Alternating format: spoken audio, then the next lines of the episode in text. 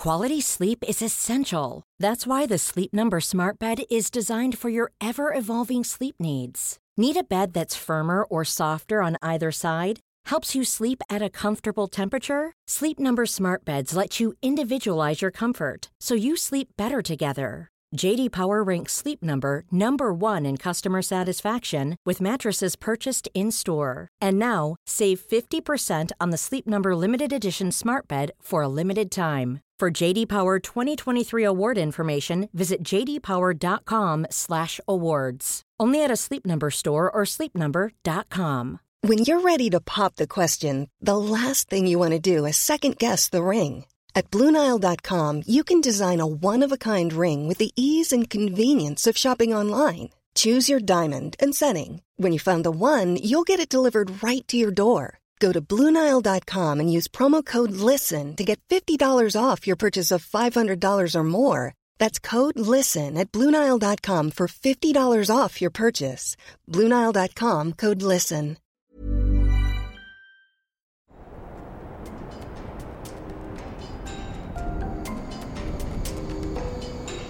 Standing in the middle of the Deccan Plateau in India are the great and the good of the British Empire.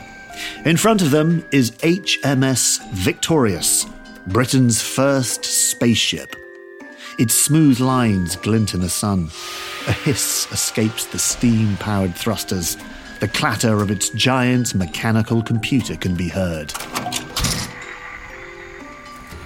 All of this began back in foggy gaslit London, when illustrious scientists stretched their bellies after eating and plotted how to reach the moon. The government said that if it could be done, then it must be done. Now there are three brave souls on board HMS Victorious, ready to claim the lunar mineral deposits for Britain. They will fight any degenerate forms of life they may stumble upon. The rockets began to blast. The crowd raised their top hats. The telegraph cables rattle off the news that Britain has conquered space in the name of the King.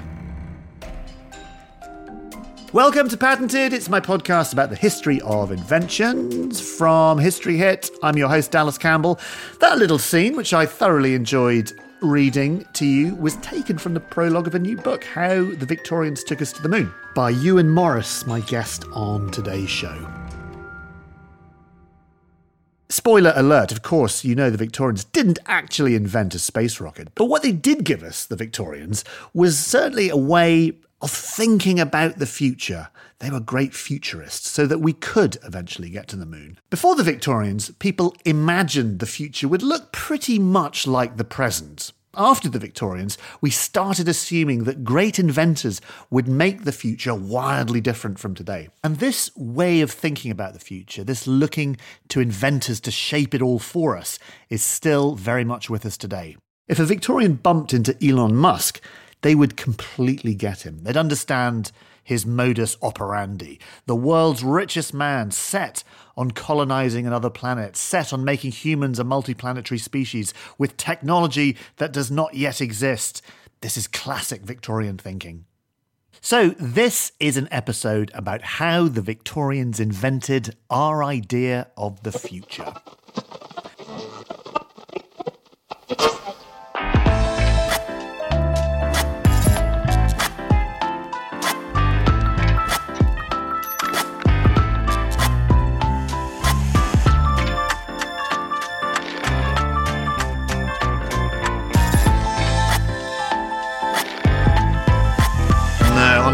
The future's rubbish. And just um, just while we're on the future, we're in the future. Just to let everyone, dear listeners, know, we live in the future, and it's rubbish.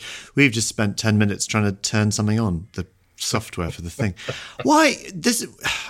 I want to pause the future until we sort out everything first Anyway, how are you? Congratulations on your new book. I know it's not out yet. You. I don't think it's out yet. Is it out? When's it come out? Uh, no, it's out in. Da, da, da, it's meant to be out on the third of November. Third of November. It's called "How the Victorians Took Us to the Moon." I'm holding it up to the camera, and it's got some lovely picture of George Stephenson in his rocket, and other Victorian things. It's an intriguing title because you think, well, wait a sec, did the Victorians take us to the moon?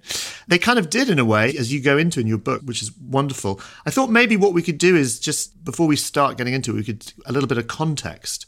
What do we mean by Victorians. We kind of have this idea of Victorian. We think of big, you know, mutton chop whiskers and top stovepipe hats and Britain and the industrial. Um, but yeah, pretty much. So, well, I mean, the Victorians themselves thought of it, I guess, as both a both a geographical and a chronological term, since they absolutely thought of themselves. I mean, the term Victorian starts emerging really by around by the 1840s, for reasons I think that aren't entirely unrelated to to what the book's about which is about, in a lot of ways, a kind of peculiar sort of exceptionalism, that kind of Victorian view that they were different both from their predecessors and obviously from all the other people who shared the world with them. And that very, very particular notion of progress, which we kind of take for granted. You know, much the same way that we kind of assume that our futures, whether they're going to be good futures or miserable futures, aren't going to be the same as our presents. That seems obvious to us, but I mean, in the 19th century, that's a pretty new way of understanding the way things go. That's really interesting because I think your central thesis in your book, or one of you, there are several, but is very much that the Victorians invented the future. Like before the Victorians, the future was just basically an extension of the present with a different monarch, perhaps. Uh, but actually, yes. the, the Victorians, you paint this picture of the Victorians suddenly thinking different in terms of the way that they would invent things and the way that progress you know would look there's there's a famous cartoon which you talk about the march of the intellect which i've just tweeted actually just because it's such an interesting cartoon and it's this great kind of diagram of what the future is going to look like. Everything from vacuum railways to flying machines to all kinds of stuff. And you're saying that didn't really happen before the Victorians to this well no i mean there's a historical change that happens round and about the end of the 18th century beginning of the 19th century. I mean obviously i mean these things are never clear cut. Hmm. I mean there's a kind of shift in the way that people think about well the world effectively. The 17th 18th century world is if you like meant to be, you know, it's static. It's sort of in equilibrium. You know, as as you said, you know, sort of if the Georgians say imagine the world a century hence or whatever, by and large it would be kind of the same. You know, different George, but the same. When Sir Isaac Newton's saying talks about the future, and Newton does actually talk well, write quite a lot in private anyway about the future, but the, future he's thinking about is the apocalypse. You know, that's the key event. Newton spends a lot of his time trying to figure out you know, what the chronology is and so forth. But I mean, round about the beginning of the 19th century, you start seeing these kinds of new ways of thinking emerging, both in ideas about culture and in ideas uh, ideas about nature. So people start thinking that, say, the universe isn't static.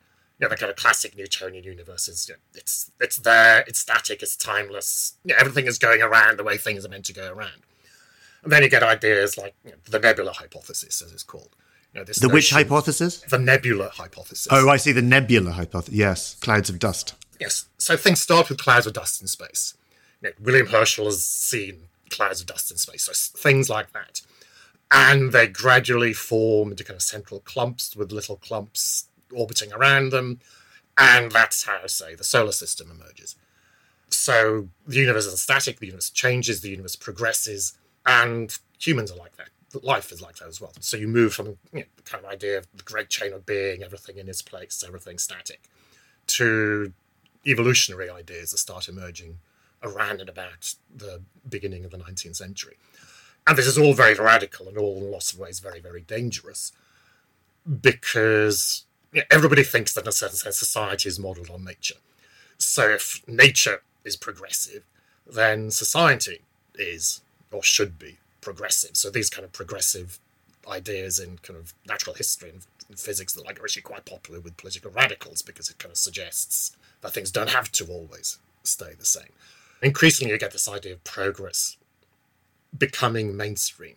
The notion that yes, the future isn't going to be like the present; it's going to be different, and increasingly, you know, as that kind of absolutely brilliant William Heath cartoon shows, it's going to be generated by science, by invention, by technology.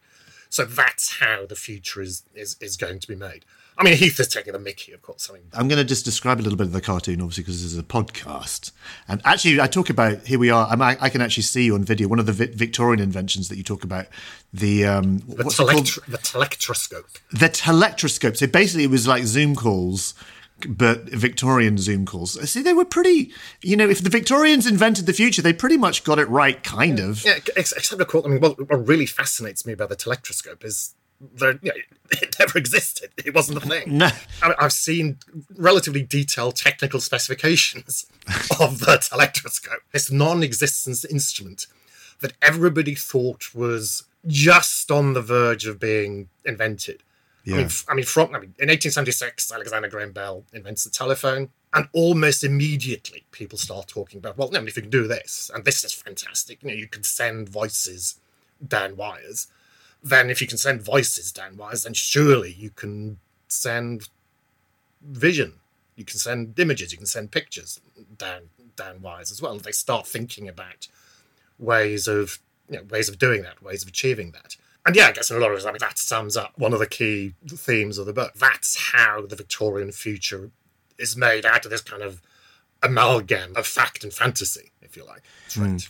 And presumably that exceptionalism that you mentioned, this idea, you know, Victorian exceptionalism came from empire as well. Britain was at the peak of its empire, spreading and and you know, we had that we I say we they had that feeling of exceptionalism like they ran the world and, the way that we do things is the way the world will be run. Yes, I mean, I think it. I mean, it's it's very important. I think to understand. I think this is one of the reasons I think that you know, what I'm trying to say in the book matters and should matter and, and, and resonate today. Is that yes, absolutely, all of this was bound up with 19th century imperialism. The kind of science that was generated in Britain during the 19th century and the kind of future that science was supposed to generate was entirely imperial, so to speak. I might almost want to say that you know, this is what Victorian science was for. Science, Victorian science was for forging empire in different sorts of ways, and it entirely depended to a large extent on the on, on the resources of empire. I mean, if one thinks about it, the huge real triumph of, of Victorian scientific engineering, I think, is the telegraph, you know, which has in all sorts of ways a huge impact. Let's go through a few. Let, us just pause there because we're, we're jumping ahead slightly. Let's let's just pause and, and have a look at what the Victorian future actually look like. And I've got the cartoon in front of me. This cartoon that you mentioned, March of the Intellect, it's called. And there's a little uh, line at the top that says, "Lord, how the world." Oh, God, I can't read it now. You'll you'll know. Lord, how the world. Lord, how the world has changed or is changing, or sort of some, something, something along those lines. Correct. It's, some, it's something like that. And in the cartoon, there's you can zoom in. It's a bit like a Where's Wally cartoon where you can zoom around and look at all the little different scenes. And it's a whole kind of raft of fantastic flying machines and vacuum railways and yeah, I mean, just sort of take us through what the Victorian future would look like. I mean, it's very interesting actually to compare that, you know, that William Heath cartoon with the sorts of futures that were being starting to be be imagined during the second half of the century. I mean, look at that cartoon. You know, what's the fundamental technology there? The fundamental technology of the cartoon is steam. Hmm. You know, there are there, you know, there are steam engines. You know, there are there are steam flying machines belching smoke out all over this place. There's a literal steam horse carriage, if I remember rightly. There's a bunch of people Yes, yes, yes, yes, yes, sitting on a sitting on a uh, steam horse. Yeah, there's kind of like there's a kind of flying fish, but it's, you're right. It's all steam powered stuff. Yeah, and then yeah, then And yeah, vacuum yeah, railway. amazing sort of vacuum tube company. Yeah, Yeah, and Hyperloop. yeah, we have and I that. really like the way you know, direct to Bengal. You know, if you if if you didn't know that this was about Yes. the empire, then that tells Well, you. actually, that that's this funny. You're, you're right. There's so much dodgy stuff about the empire, like you say, the vacuum. But also, there's a cannon firing Irish immigrants somewhere. Uh, yes, I mean, off to kind really? of off to off, off to populate. off off to wherever. It's you know it's loaded with the kind of cultural mores and values of the time and, and the worries and the moral panics of the time, I suppose. Absolutely. But I mean, by the second, I mean, that's actually quite amazing because I mean, this, I mean, this cartoon was drawn in 1829.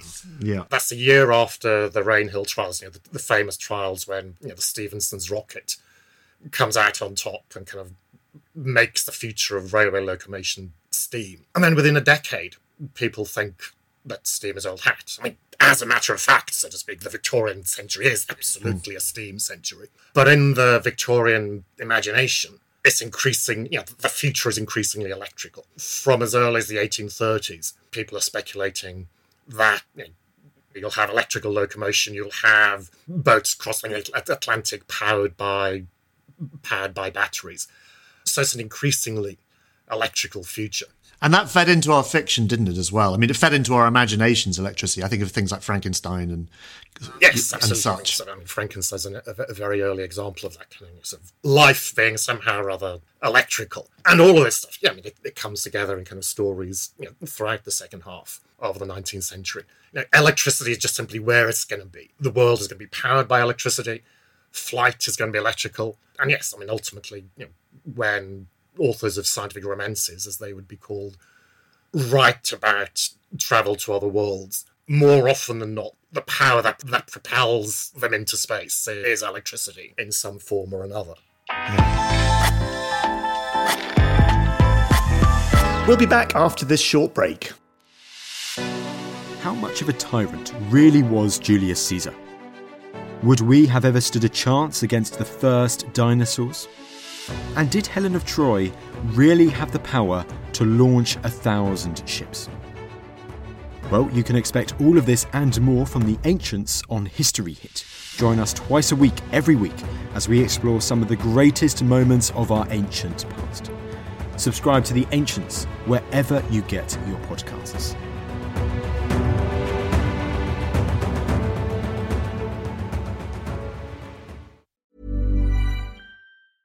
This is Paige, the co-host of Giggly Squad, and I want to tell you about a company that I've been loving, Olive and June. Olive and June gives you everything that you need for a salon quality manicure in one box. And if you break it down, it really comes out to $2 a manicure, which is absolutely insane. It's also so easy to get salon worthy nails at home with Olive and June. The difference between how your nails used to look when you did them yourself and now with the Mani system is a complete game changer. The best thing about Olive and June too is it's a quick dry, dries in about one minute, lasts for five days, and full coverage in up to one to two coats. Visit oliveandjune.com slash perfect Mani 20 for 20% off your first system. That's oliveandjune.com slash perfect Mani 20 for 20% off your first system.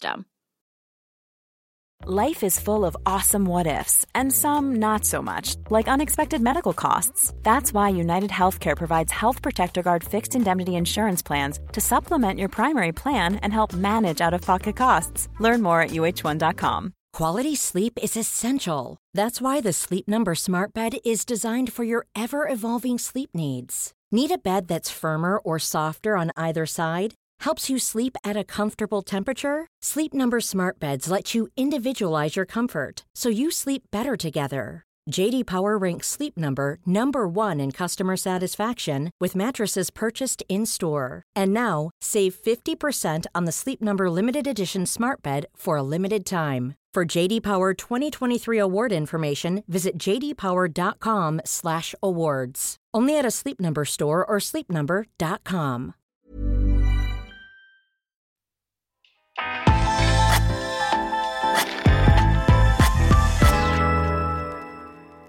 It's interesting, actually. There's a difference, but if you like, the Victorian space age was loaded with actual this could happen. We could actually physically go to the moon because we've got all this new technology, as opposed to the Jacobean space age, which was people like Bishop Francis Godwin imagining geese going to the moon and all that kind of stuff, was very much still loaded in fantasy rather than a reality. Yeah, no, I mean, I think that's absolutely right. I mean, if you look at those kinds of you know, 17th century stories, sort of traveling to the moon on a chariot pulled by geese or whatever, the point to those stories isn't, so to speak, the travel.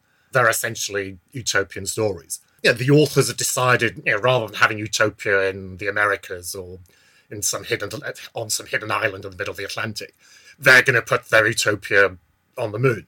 And yeah, it's the utopia that's the point to the story. And the way that these stories are, are framed by the end of the 19th century is, as you said, it's completely different. They re- they can't do it now, but they really do think that it is technologically possible using technologies, something like the technologies they then have to get to the moon. And they're speculating in fiction how that might go. Around by the end of the 19th century, unsurprisingly, there's kind of a lot of, you know, what's the year 2000 going to be like? Yeah. Type. speculation. You know, so you have you know, newspaper editors inviting people to, to, to write in, what do you think the year 2000 is going to be like? And yes, I mean, going to the moon, having ha, you know, being able to go to go into space is an absolutely standard part of you know, how people think the year 2000 is going to be. It's funny, actually. I've got loads of these books. I'm holding up a book. It's called The World of the Future that was written in the late 70s and 1980s. I seem to think in my own childhood, we spent a lot of time imagining what the world was going to look like in the year 2000. And there's all kinds of exotic space travel things here and space space medicine. And um, yeah, no, I mean, absolutely. I mean, sort of, I mean, it's another example of the way that the future, at least our future, mm. has turned out to be extremely, dis- extremely disappointing. well, yes, I mean, when I grew up in the 1970s, it was absolutely assumed that there would be colonies on Mars by now and it just doesn't quite match up with reality. It's really funny because all these books that I've got on futures, imagined futures, none of them really predict the internet. No one really predicts that actually the future is going to be driven by the fact by a bit well, I suppose Alexander Graham Bell, this new form of communication and sharing ideas, which is uh, rather than conquering outer space, we've kind of conquered cyberspace, if you like. It's a we sort of missed it. Yeah, nothing like the internet. No, is imagined they certainly imagine all sorts of possibilities, right, for the telegraph, for the telephone, the telectroscope, and you know, ultimately, you know, by the end of the 19th century, wireless telegraphy, i.e., what we would call we would call radio. But yeah, I mean, nothing like the kind of networked world that we currently imagine.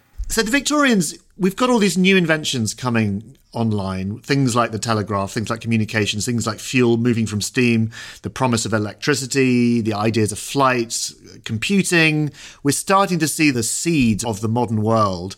But the Victorians also invented the future. They really started to look at the future as something very different, not just an extension of the present. And I wonder how that attitude, that attitude towards doing science and technology and invention, we've sort of inherited from the Victorians. I think obviously of you know who. Mm-hmm. Why someone like Elon Musk is so popular amongst certain groups and actually what he's done he does feel like an extension of that victorian exceptionalism and, and that idea that invention comes from amazing people. It's it's people, it's individuals that that that do invention properly. Yeah, I mean, I, I mean, I think, I mean, I mean, there, are, I mean, there are a lot of interesting things I think going on there.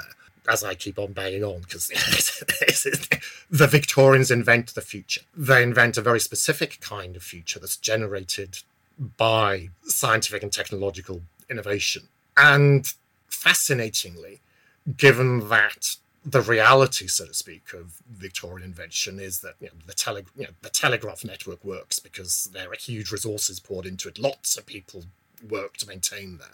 The kind of story that emerges out of Victorian culture is, as you say, exactly that that invention is the province of great men.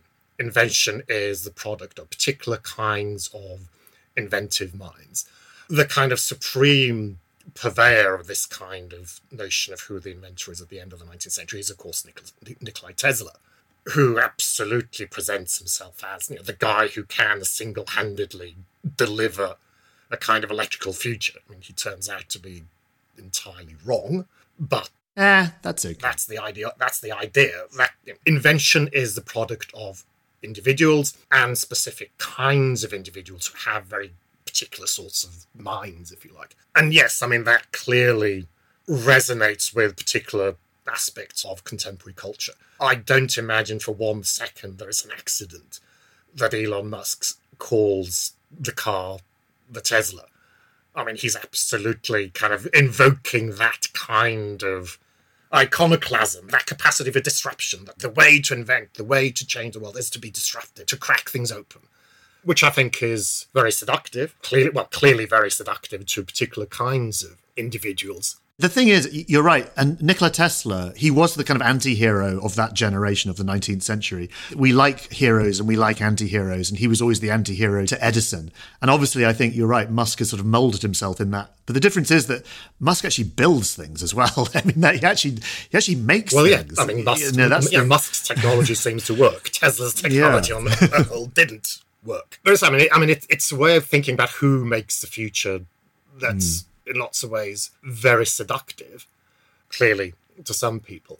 And but I mean, I think the same. I mean, that kind of emphasis on disruption that is also a very dangerous emphasis. Yes, explain why. I think partially, well, I suppose these are related, but it's dangerous because if we buy the story that our futures are going to be made by very specific, remarkable individuals, then we're, so to speak, ceding control of that future to people like that. We're giving them the power to say, okay, you know, this is the future that's on offer. This is the way things are going on.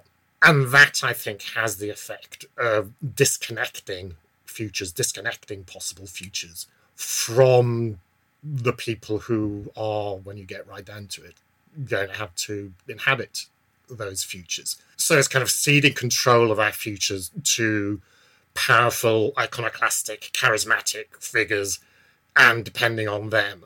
Is there a better way? I mean, you're right. We need we want futures that are more democratic and more inclusive. How do, how can we change that? How can we get away from that seduction? I suppose. I mean, I guess in a sense, I mean that's where I you know, that that's why I want people to read the book because that is your central thesis yeah. of the book, I suppose. At the end, it's like, well, you know, the Victoria, the exceptionalism of the Victorians, this idea of lone geniuses, is great, but it doesn't make for a very democratic, inclusive um, yeah, I mean, it, yeah, it, future. Yeah, you know, you know, that kind of think, that kind of way of thinking about invention, that kind of way of thinking about you know, science more generally, that kind of way of thinking mm. about the future. You we still think like that now. We, you we're still doing this by a Victorian rulebook, and that rulebook is saturated with particular notions about you know, the power of individuals, the power of particular kinds of societies, masculinity, forms of racism, whether we're aware of it or not. I mean, that's embedded, so to speak, in the way that we think futures now. And at the very least, we need to make ourselves aware of that. You know, that's not kind of throwing the baby out with the bathwater. That's understanding the nature of the science and technology that we now have, the nature of the science and technology that's generating, that's going to need to generate futures for us. And by recognizing that, you know, this is how, this is where this came from, then we can start thinking, you know, the last line of the book, if I remember rightly, is, you know, the Victorians changed the way that they do things. Well, we, we can as well. But you know, to do that, I think requires a greater sense of self awareness of the kind of historical locatedness the way we think about the things that we take for granted now. I mean, the Victorian century casts a long shadow. I mean, I think you know, we, you know, we very often try and pretend that oh no, we're not, you know, we're not like that anymore. We've cast away you know, that kind of fuddy fuddy Victorian forebears. But in the big scheme of things, you know, the Victorian period isn't all really that long ago. It's still very present. I mean, it's still deeply ingrained, I think, in the way that yeah, that, it is. That, know, that we do things, the way that we imagine things, the way that we think about the world around us. Yeah, I agree. Um, hey, listen, thank you very much. Congratulations on the book. We shall pause there. It'll go in my big collection of imagined futures. It's really annoying actually that sometimes I read books, I'm like, shit, I wish I had that. So there we go. Thank you very much for listening to today's episode. I hope you've enjoyed it. Please leave a rating and leave a review. It helps others discover the show and keeps the algorithms happy. I love hearing what you think, so don't forget to get in touch with any notes, any comments, any thoughts, any ideas you have for stories that we should cover. We'd love to put them on the list. Next time, we're going to be talking about lino, as in linoleum, as in the stuff you put on your floor. You've probably never thought of that particular invention, but it takes me to a favourite part of the world up in Scotland, up in Kirkcaldy, and I'm looking forward to joining you there. Thanks very much for your company.